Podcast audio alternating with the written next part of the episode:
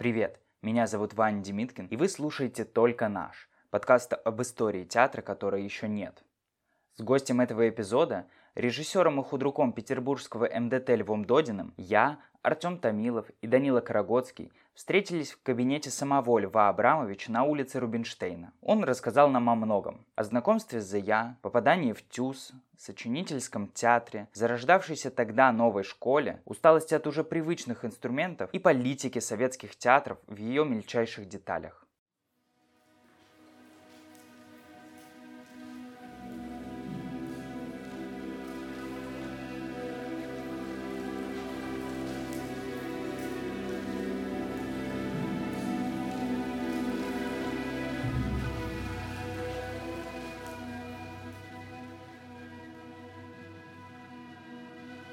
Здравствуйте, Лев Абрамович. Добрый день. Добрый вечер. Здравствуйте, Данил Данилович. Здравствуйте, Артем. Я хочу пересказать быстро вам вашу историю из моих уст, а вы поправите меня, все ли верно. Я про вас изучил и понял. Хочу начать с того, что вы закончили учебу у Зона. Там я не знаю, что происходило, но произошла встреча с Зиновием Яковлевичем, который пригласил вас, тоже будучи выпускником Зона, поработать к себе в театр. И что вы вроде как сказали, ну, детский театр, не знаю, я не думал про детский театр, не уверен, что это для меня хорошо, я хочу подумать. Но потом вроде как сказали «да». И вместе чуть ли не синхронно с Вениамином Михайловичем пришли в ТЮЗ и пробовали там 10 лет. Потом, после этих 10 лет очень славных, в которых черти что произошло и очень много чего произошло, решили уйти. Это было какое-то яркое по эмоциям и по перипетиям событие, которое затрагивало очень глубоко всех участников этой истории, и, наверное, и вас, и того же Зиновия Яковлевича.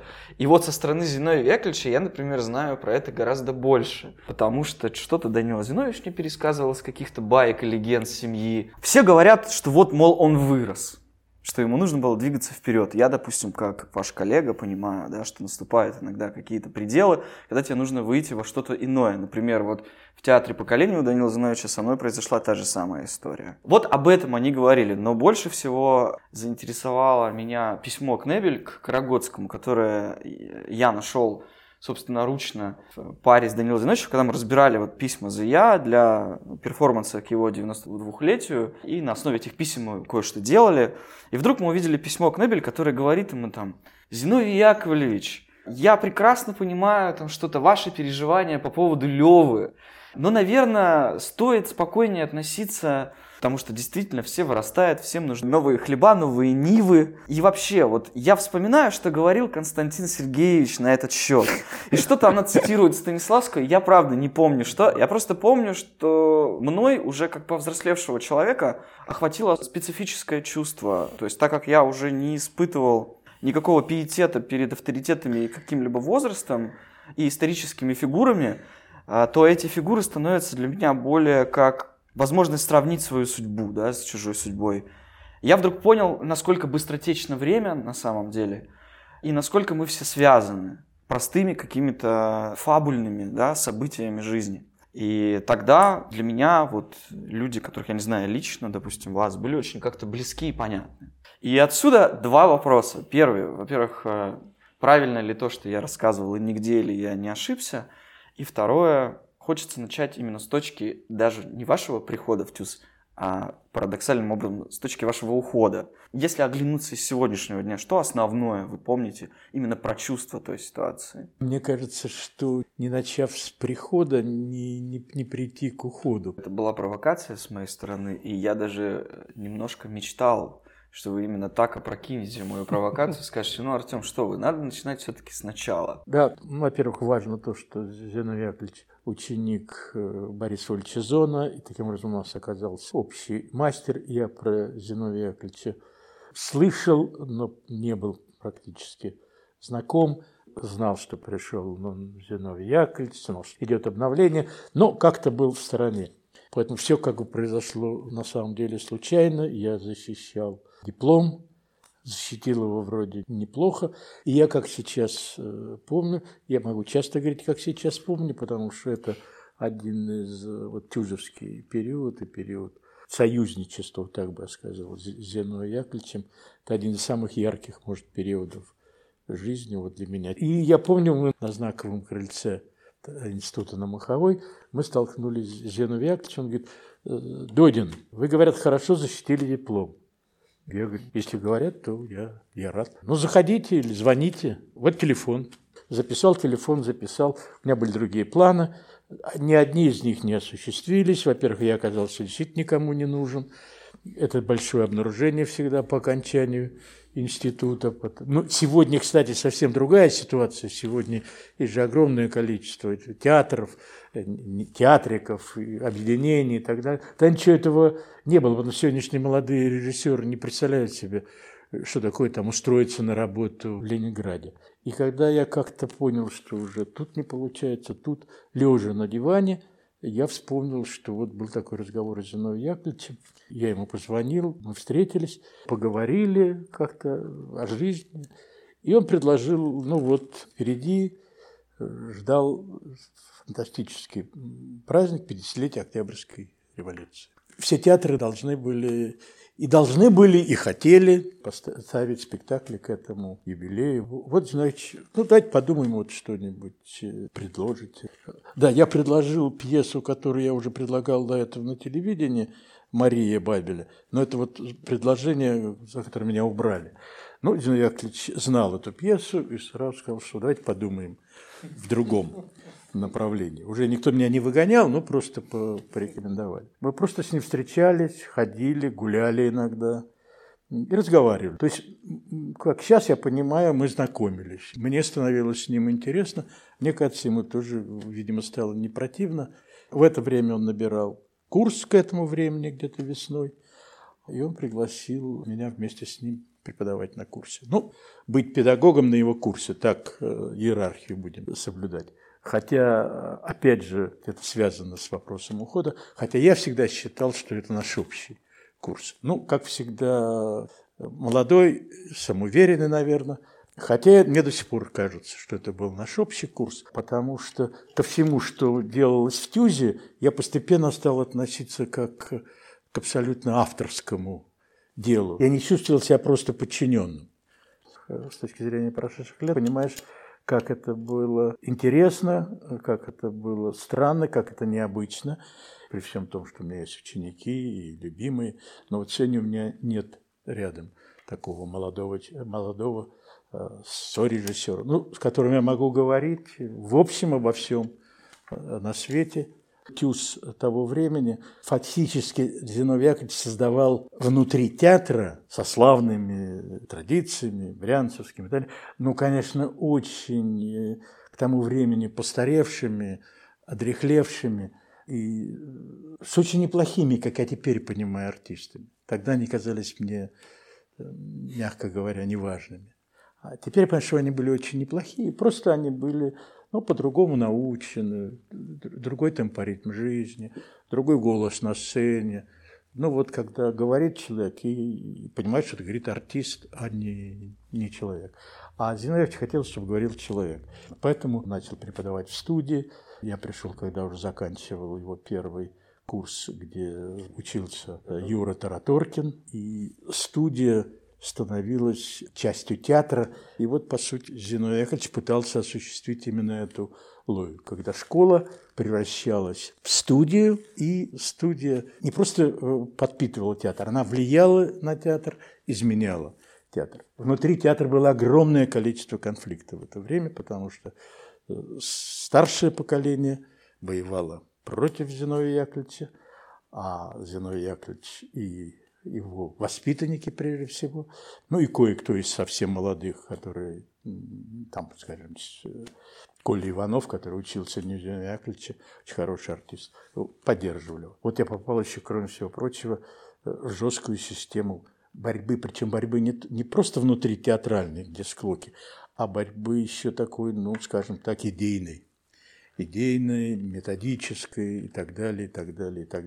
Как молодой революционер я, конечно, принял в этом активное участие не потому, что любил склоки, а потому, что мы таким образом утверждали что-то что-то новое. Хотя теперь я понимаю, что, конечно, я был максималистом и так далее, и так далее. Я очень хорошо помню собрания, да, были собрания открытые партийные, на которых очень много решалось. Была партийная организация, которую всегда возглавлял кто-то, кто противостоял Зиновию Яковлевичу Корогодскому.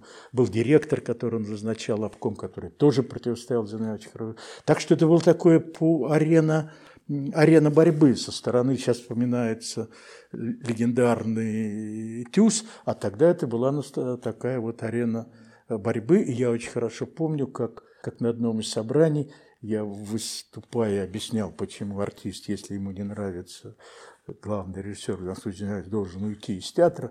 И артистка Сонина, вполне симпатичная, немолодая артистка, кричала мне, сидя в первом ряду в собрании: «Вы дурак! Вы дурак! Вы дурак!»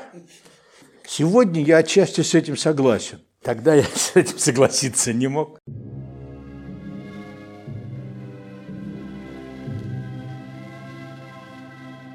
Партийная организация, что это такое, чтобы люди сейчас представили? Для нас, для тех, кто уже совершенно не чует никаких запахов, да, даже тех происходивших вещей. Мне кажется, что напрасно не чует, во-первых, уже пора почуять. Дело же в том, что в Советском Союзе 20 миллионов членов коммунистической партии было, да, из 240, если не ошибаюсь, населения. Во-вторых, это была единственная партия в Советском Союзе. Хотя партия это называется часть, от слова «часть», на самом деле она была единственная. Правда, существовало еще понятие «беспартийный». Все эти люди были организованы в так называемые партийные организации. Партийность прописывалась по месту работы, то, что потом запретила Ельцинская конституция. То есть тебя контролировали, ты на работе вступал в партию, если ты хотел и если тебя принимали. Таким образом возникала партийная организация. Минимальная партийная организация была 3 человека. Да? Если было 3 человека, там, скажем, какое-нибудь маленькое учреждение, то уже должен был быть секретарь партийной организации. Ну, в этом случае один из этих 3. В театре такая организация была довольно большой, большая половина артистов. Все начальство, конечно, должно было быть членами партии. Ну и очень много рядовых работников. Ну, во-первых, 20 миллионов из начальства не наполнишь. Даже сегодня, хотя у нас уже это 2, мне кажется, миллиона начальников. Вот. Но, а во-вторых, это был способ, с одной стороны, совершить какую-то жизненную биографию. С другой стороны, очень много было идейных людей, которые в это искренне верили, которые были в этом воспитаны. И вот они составляли партийную организацию театра. Они выбирали секретаря парторганизации. Секретарь парторганизации – это был уже очень большой человек. Он выступал от имени партийной организации. А партийная организация подчинялась районному комитету партии, номенклатурой которого были начальники театра. А районный комитет отличался городскому, а городской – областному. В каждом был свой отдел культуры. И был заведующий отделом культуры, и был секретарь райкома, горкома, обкома по идеологии и культуре. Огромная лестница идеологического и организационного контроля, потому что идеологию всегда легко осуществлять через контроль. Партийная организация собиралась на собрании. Создалось такое понятие «закрытое партийное собрание». Ну, директор назначался обкомом партии, так что это был чаще всего такой номенклатурный. Редко очень были театральные люди.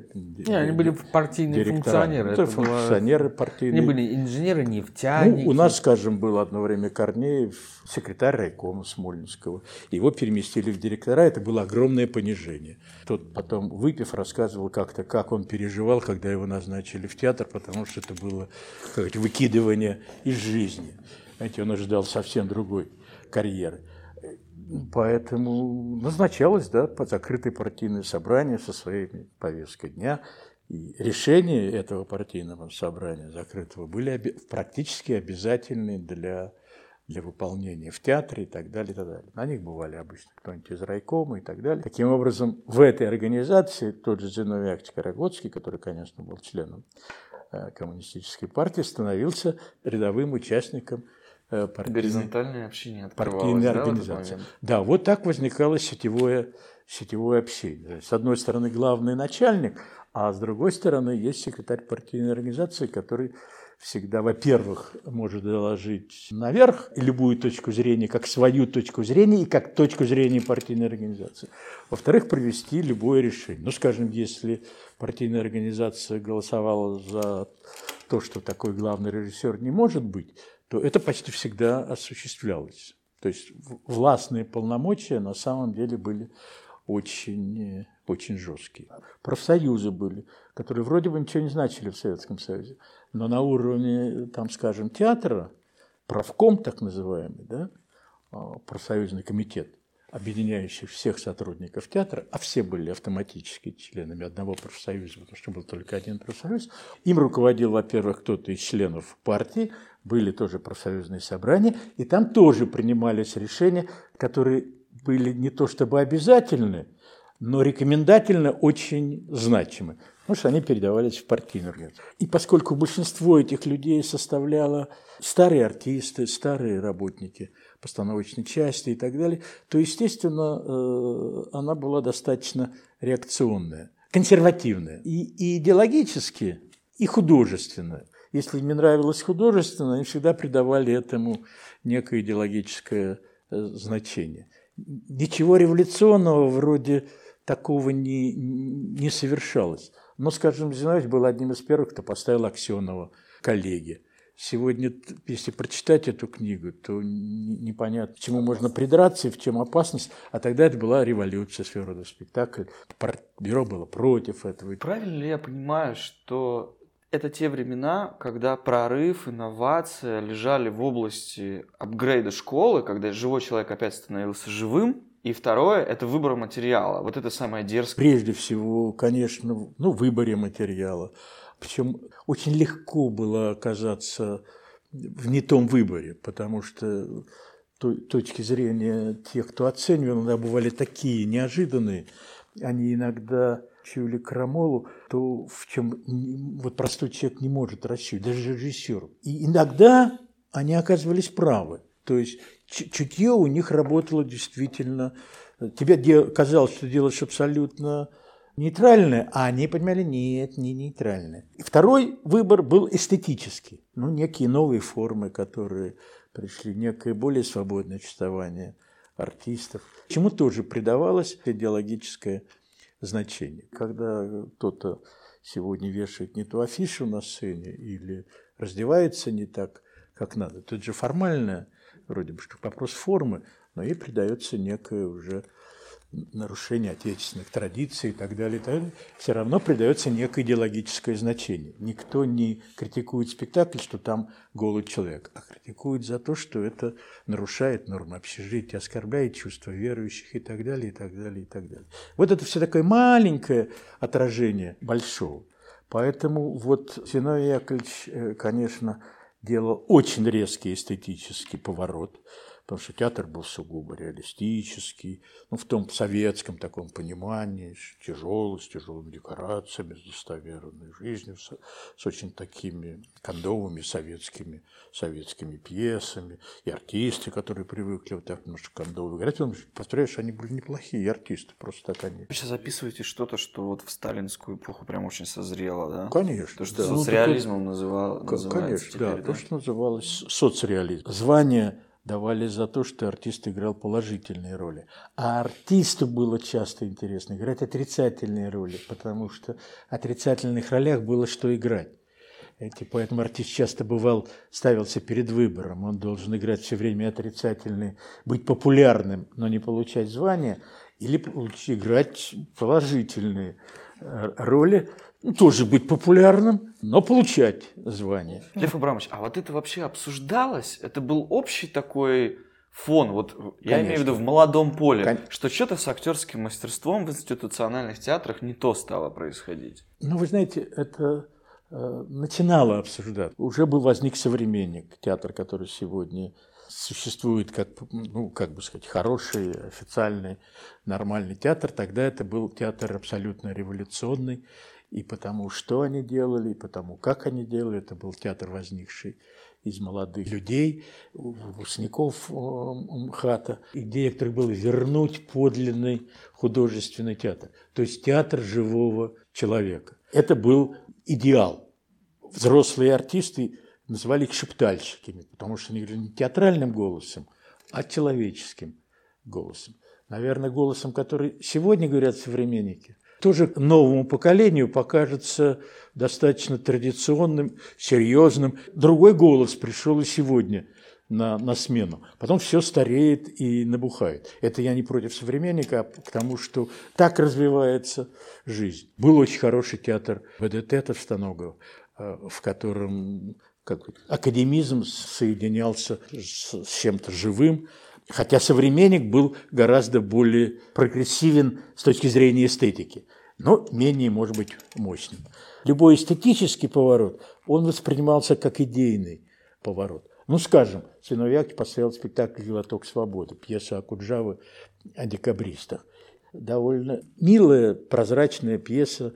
Сегодня в ней не нашли бы ничего. Хотя сегодня, может быть, уже и нашли бы, потому что декабристы сегодня тоже антигерои. С одной стороны, они были частью революционной истории, а советская власть выросла из революции. А с другой стороны, когда они говорили слишком как-то так неофициально, получалось, что-то одобряют тех, кто против власти. Советская власть все время, с одной стороны, была против царизма, а с другой стороны, все-таки... Иногда герой-декабрист говорил слова, которые нельзя было сегодня сказать. На Сенатской площади можно было, на Дворцовой нельзя было, и тем более в театре. Играл Юра Тараторкин, Николая Первого. Он вообще замечательно играл роли, не отрицательные, но не светлых героев. И потом его не очень точно использовали, мне кажется, в Москве этим помешали. Был замечательный спектакль, к которому относились очень настороженно. Потом в ходе наших разговоров родилась идея пьесы о Шмидте. «После казни прошу» назывался спектакль. Пьеса о революционере, о Шмидте. Но Шмидт был неофициальным революционером, потому что ни с того ни с сего, как офицер, вдруг встал на сторону матросов, которые его просто пригласили их спасти. И вообще он был интеллигентом. Социально это считалось прослойка. Вот был класс рабочие и крестьяне, хотя крестьян практически уже не было, колхозники. И была прослойка, интеллигент. Вот мы были представителями прослойки. И Шмидт был представителем прослойки. Поэтому уже пьеса была немножко подозрительной. А самое главное, что там все время речь шла о любви. Да еще такой странной любви, когда просто в поезде познакомились, а потом 2 года переписывались. Все подозрительно.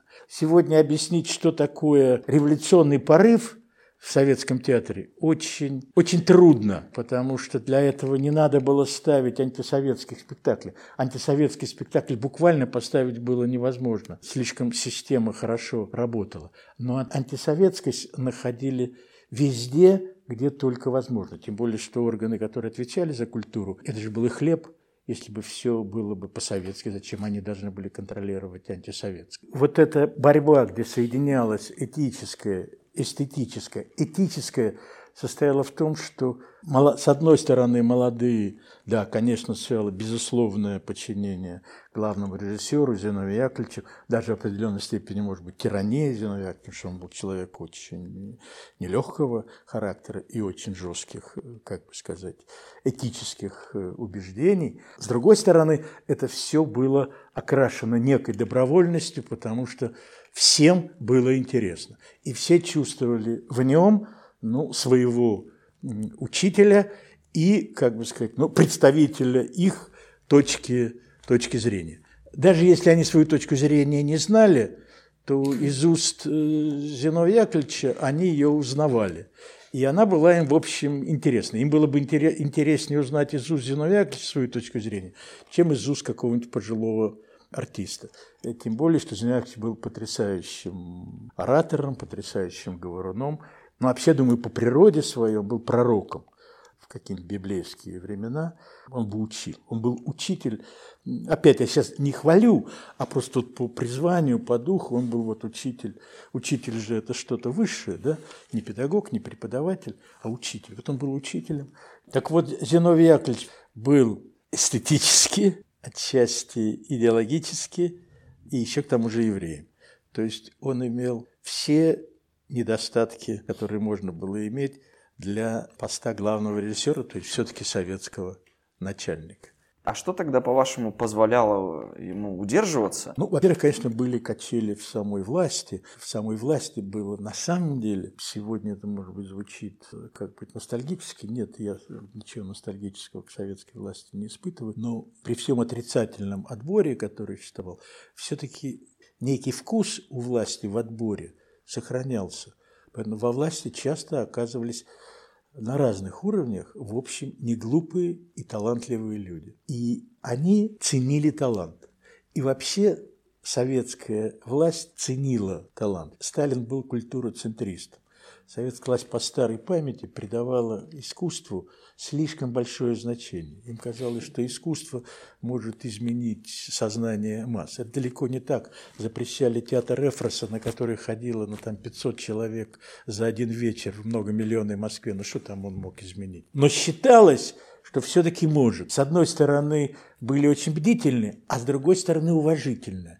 Еще сегодня чуть-чуть это сохраняется, в отличие от всего мира, потому что нигде не бдительны и нигде не почтительны. Там есть театр, и пусть он там живет, никого это особо не волнует. А вот там это вставало, поэтому все-таки нюх на талантливых людей, он существовал. И что Зиновий Яковлевич был талантливым человеком, и ставили спектакли, на которые ходили зрители, и не только дети, и многие приходили, и начальники, им нравилось. Все рассказываю, еще мне интересно, потому что сегодня все так изобрано, и сегодня Советский Союз описывается как некое благосостоятельно и справедливо живущее государство, что, это жесточайшая ложь. Это было неблагосостоятельное, жестокое государство, абсолютно античеловеческое. Но в нем всегда были люди, все равно. Людей никуда не денешь. Тем более, это была уже немножко одряхлевшая власть все-таки, понимаете? Уже так просто на углах не расстреливали. И вот, скажем, был цензор, советник Главлита. Он любил театр. Он любил, сегодня опять-таки им ничего не скажет, Аркадия Райкина, главного сатирика советского, которого чаще всего не пропускали. А он подписывал. Я помню, мы с Яшей Гординым сочиняли пьесу о Нечаеве, то, что потом как-то дал «Бесов». И вот мы сочинили, утвердил художественный совет это. И Зиновий сказал, ты это сочинил с Гординым, вот иди это и утверждай в главе. Значит, я отнес. Это опять говорит о том, что у нас были достаточно иногда равноправные отношения. Я отнес и через неделю пришел, сидит, еще недавно помнила фамилию.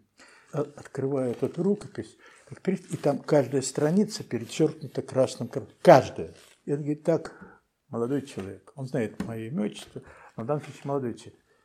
Или я делаю вид, что такого не существовало, и вы делаете вид, что такого не существовало. Или я отдаю это в обком, который отдаст соответствующий орган, а дальше вы уже, пусть они разбираются с вами сами. И я сделаю, конечно, подлый предательский компромиссный ход. Я говорю, да, будем считать, что пьеса не существовала. Я представляю еще не только себя, но и ТЮЗ, и Зиновия Яковлевича. А потом, если он не разрешает, то уж точно это никогда никто. Так было с несколькими пьесами. Но он театр любил. Если хоть что-то было возможно пропустить, он пропускал. Если что-то он мог подсказать, это точно не пройдет. И так на каждом этаже власти кто-то был. И все-таки, говорю, талант ценился. Если он уж совсем не пер супротив. Вся эта серия спектаклей самосочиненных, да, «Наш цирк», «Наш только наш», «Наш Чуковский». Это был ведь такой еще прорыв самоосуществления. И самоосуществление Зиновия Яковлевича, потому что он не был связан драматургией и был свободен. Трехуночень, конечно, в нем было много вахтанговского при всей вере в Станиславского, вообще в сочинительство, авторство. И это было проявление свободы тех, кто это сочинял вместе с ним. Все считали себя хоть маленькими, но соавторами. Я помню, в нашем цирке мы вначале даже песни пели с просьбой вести себя детей, как в цирке. То есть хлопать, кричать, все. И где-то в пятом ряду, тогда еще ходили классами, сидела учительница, и один мальчик очень хлопал. «Иди встань в угол». сказала она ему в театре. В ТЮЗе не было углов, поэтому ему пришлось встать к стенке. Ну хорошо, она ему не сказала «иди к стенке», она просто ему сказала «иди в угол». Но это было такое проявление свободы. Когда мы сочиняли вот на кухне Зиновия Яковлевича, там, скажем, текст объявления номеров, то они всегда были на грани фола. То есть мы всегда по поводу чего-то иронизировали. Кто-то это понимал, кто-то это не понимал. Для нас это было своего рода отдушина и тоже проявление свободы. Вот один из главных срывов идеологических, после которого резко ухудшилось положение Зиновия Яковлевича с точки зрения отношений властей, был спектакль наш «Чайковский», опера-балет «Оперетта Тараканище», опера «Украденное солнце» и балет «Муха-цокотуха». Да, абсолютно вроде все невинно. С большим успехом спектакль. Приехала, я фамилию сейчас помню, вы не поверите, Зоя Туманова, заместитель, зав. Отделом культуры ЦК КПСС. Ни с каким сегодня министром культуры это не... Как я сейчас помню, огромная, большая женщина с басовитым голосом. Ее привели в секретари горкома партии показать как успех ленинградского искусства. А она вдруг увидела там что-то, что начальники ленинградские не заметили. Это что у вас Тараканище с усами? Это Сталин? Это что там «Украденное солнце»? Все обвиняют крокодила, что он проглотил. То есть это народ против интеллигенции, и он зря наказывает интеллигенцию. Начальники ее окружали, секретари горкома, обкома. То есть опять с точки зрения сегодняшнего никакой Беглов с этим не сравнится. Прошу прощения. Они слушали ее, раскрыв рот, потому что она обнаруживала их ошибку. Слушай, это спектакль. Но ни в какие советские ворота не лезет. И вот с этого началось резкое осложнение, мне кажется, положения Зиновия Яковлевича. А такого рода осложнения они всегда имели очень длинный шлейф. И начали упрекать театр, все больше упрекали и упрекали, что он ставит спектакли не для детей. Оставить спектакли для взрослых. Что отчасти было справедливо, потому что только спектакли для детей, во-первых, артистам играть скучно. Это они хотят все-таки как-то всерьез. Иногда это получалось, там, я не знаю, в том же «Бэмби», да, иногда это получалось само собой. Но даже когда само собой, все равно оказывалось, что это интересно взрослым. Там же было в итоге вот это смысловое определение, что это театр для всей семьи. Новая парадигма это получается. Это идея Зиновия Яковлевича. Это идея Зиновия Яковлевича, которую он утверждал. Все понимали тогда, что это...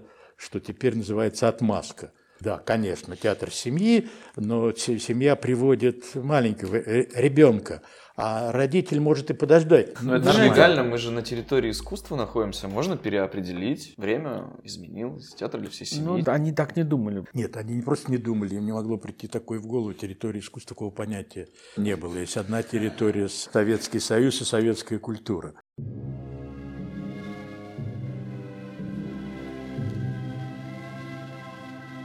Я читал текст нашего цирка, я видел то, что написано в Википедии. Я вижу, что весь сочинительский блок справедливо отражает, что эти спектакли делали 3 режиссера. То есть эти отношения были формообразующими для всех троих в это время. Как это дома ощущалось? Вообще просто что говорили? Сейчас же спустя годы можно какие-то вспомнить интонации, случаи. Что говорилось дома? Как воспринимался Вениамин и Лев? Вот, я думаю, так их называли. Я не знаю, я был ребенком, и я наблюдал эту всю вихреобразную, поразительную жизнь, и она как-то счастливо у меня отпечаталась в памяти и в сердце. Потому что я видел, что это можно, что это бывает. Поэтому я до сих пор уже в преклонном возрасте все равно... неизбежно верю, что в театре возможно и правда, и любовь, и свобода.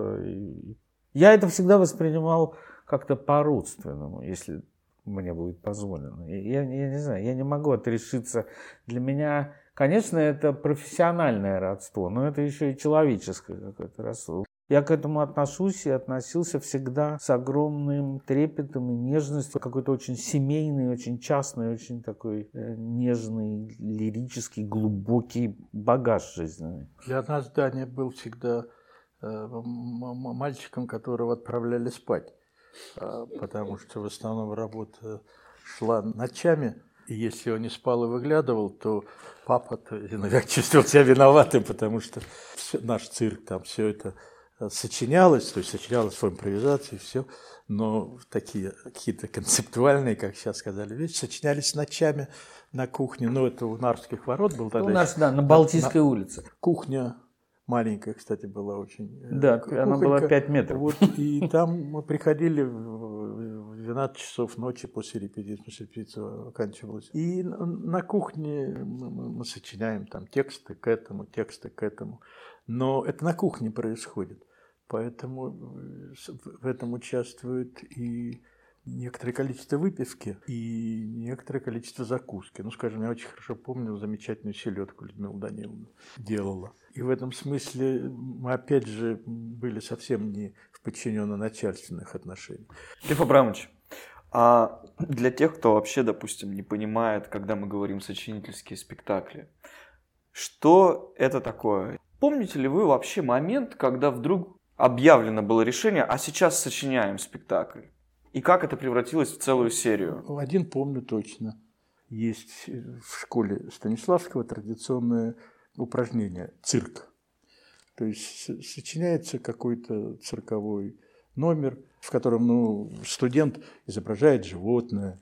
Это было у Бориса Вольча, это и началось у Станиславского, потом это особенно развилось у Бориса Вольча, было у нас на курсе, какой-то номер я не знаю, со львами, еще что-то. Ну, сейчас это уже норма, у меня на курсе тоже это было. Ну, вот это, да. Как бы сказать, обычно это на экзамене первого полугодия.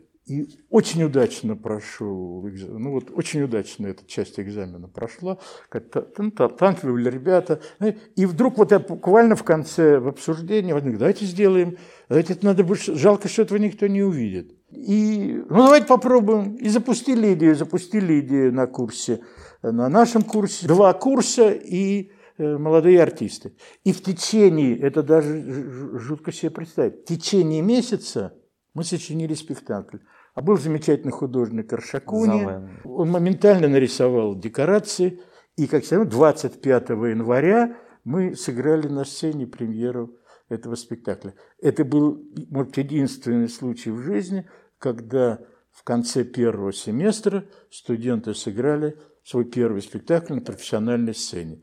И потом играли его всю оставшуюся жизнь. И проехав по миру, это были первые гастроли в Англии, невероятное событие для того времени, и так далее, и так далее, и так далее. Вот как родилась идея только нашего, я плохо помню. Мне кажется, что были гастроли Фридрихштадт-Палас. Это был единственный такого рода мюзик-холл в ГДР. Он приехал в Советский Союз, где никогда мюзик-холла не было. В Октябрьском зале был мюзик-холл, все обалдели, потому что это была высшая степень разврата. И я помню, вот мы были там с Зиновием Яковлевичем, с Людмилой Даниловной, очень понравилось. Потом ребят мы отправили туда смотреть, хотя было трудно попасть. И вот мне кажется, что там что-то возникла идея, а давайте сочиним свой. Тем более это было время, когда звезды эстрады, в том числе заграничные, были очень популярны. Ну вот так родилась эта история. И я так понимаю, что вот эта энергия, я вот сейчас даже отсюда чувствую, да, вот вы недавно рассказывали про советский монументализм, да, и вдруг через некоторое время относительно, вдруг энергия мюзик-холла, цирка, как бы отсутствие драматургии, тотального авторства, где каждый присутствующий в ансамбле чувствует себя хозяином произведения, да, вот где... Можно ли говорить о том, что был как бы шок именно, во-первых, от языка, конечно, и от считывания интуитивного, что иерархии смешаны, как бы разрушены? Было хулиганство, конечно, и как к нему относиться, это было непонятно, поэтому было расслоение для начальников. Так это или не так, можно это детям смотреть, нельзя. А там еще дело было в том, что все в трико, в том числе и девушки. Тоже, то есть это по тем временам голые. Или вот это тоже такой ритуал советский. Потом я пережил это с братьями и сестрами. Никто не берет себя ответственность запретить, и никто не решается разрешить. И так это переходит от одного уровня начальника к другому уровню начальника, к третьему. При этом слава спектакля возрастает, потому что, о, пришел секретарь горкома, о, значит, туда надо. И вот пришел секретарь горкома партии первой, который был абсолютно всевластен. Это сейчас мы про какой спектакль говорим? Наш цирк. Из серии сочинительских он был первый. Первый. И вот пришел, все дрожали, потому что он посмотрел спектакль. Пришел в кабинет Зиновия, что уже по себе было положительным знаком, потому что мог не прийти, иногда начальники уходили, ничего не сказав, и это было понятно, что это значит. Значит так, а там подчиненные, соберите конференцию учителей, чтобы обсудили спектакль, и скажите им, что Попову понравилось. То есть конференция учителей должна была обсудить, зная уже, что главному начальнику понравилось. После этого спектакль, значит, пошел с успехом и уже на официальном уровне. Что вообще такое было эти 20 с лишним лет для театра? Что осталось после ТЮЗа? И чего не хватает, может быть, сегодня, по вашему мнению? Внутри театра свободы было не так много. Довольно жестокая автократия, ну, скажем так. Для тех, кто смотрел эти спектакли, это был абсолютный глоток свободы, абсолютное проявление неофициального самочувствия, индивидуального самочувствия, особенного самочувствия и самочувствия компании. Вот компании в Советском Союзе тоже быть не должно было, потому что была парторганизация. Вот это и есть компания. Все, ты сиди, сиди. А вот тут компания, которая, как бы сказать, не утверждена, ни в какой устав не вписывается. Просто вот компания артистов молодых. Во главе, кстати, мы же были, мне был 21 год, когда я пришел в ТЮЗ, и Зиновий Яковлевич оказался мэтром, и действительно в какой-то момент я стал переживать, что вот вроде, ну сколько ему можно, он все уже добился, а я такой свободы не имею. Но я помню, как мы с Веней отправляли телеграмму, поздравляя его с 40-летием. То есть, когда мы пришли, ему было 38-37 лет. Он взял театр, когда ему было 37 лет. 37 лет. Он был молодой, только начинал самоутверждаться. Нам казалось уже, что это... Так вот, молодая компания во главе, в общем-то, с абсолютно молодым, особенно для тогдашнего Ленинграда, с абсолютно молодым режиссером. У вас в театре есть, если не впрямую, то, может быть, косвенно, ну, свой какой-то штат, свой Додин и Фильштинский у вас есть? Нет, к сожалению, нет. То есть нет, как, не так, неправильно. У меня есть, конечно, компания, опять команда, я не люблю слово, просто они не такие молодые, как Додин и Фильштинский, но просто Зиновьевич тогда был молодой, как когда я начинал, это тоже была молодая компания. Есть Валерий Николаевич Галендеев, замечательный, великий педагог речи, мой заместитель. Он режиссер и потрясающий исследователь, человек с потрясающим вкусом. Мы с ним 40 лет за одним столиком сидим, педагогическим, и здесь режиссерским. Наташа Кулакова, моя ученица с курса братьев и сестер, который сегодня же профессор театрального института, она у нас помощник по труппе. Есть компания, но вот, к сожалению, молодых таких сегодня нет. У меня есть потребность, чтобы был кто-нибудь бы еще рядом совсем молодой. Но есть молодые стажеры, вот мне с ними очень интересно, не знаю каким, но мне кажется, что пока не скучно, потом, может, быстро станет скучно. Но вообще хочется, чтобы вот... И я почему с таким энтузиазмом сейчас рассказывал про отношения еще с Зиновием Яковлевичем, потому что по отсутствию таких отношений скучаешь или тоскуешь. Хотя, опять говорю, если бы Зиновий Яковлевич дожил до моих лет, а я бы до своих, то, наверное, наши отношения, предположим, они бы развивались гармонично, то, наверное, тоже мы бы чувствовали, что надо кого-то молодых, а то так скучно.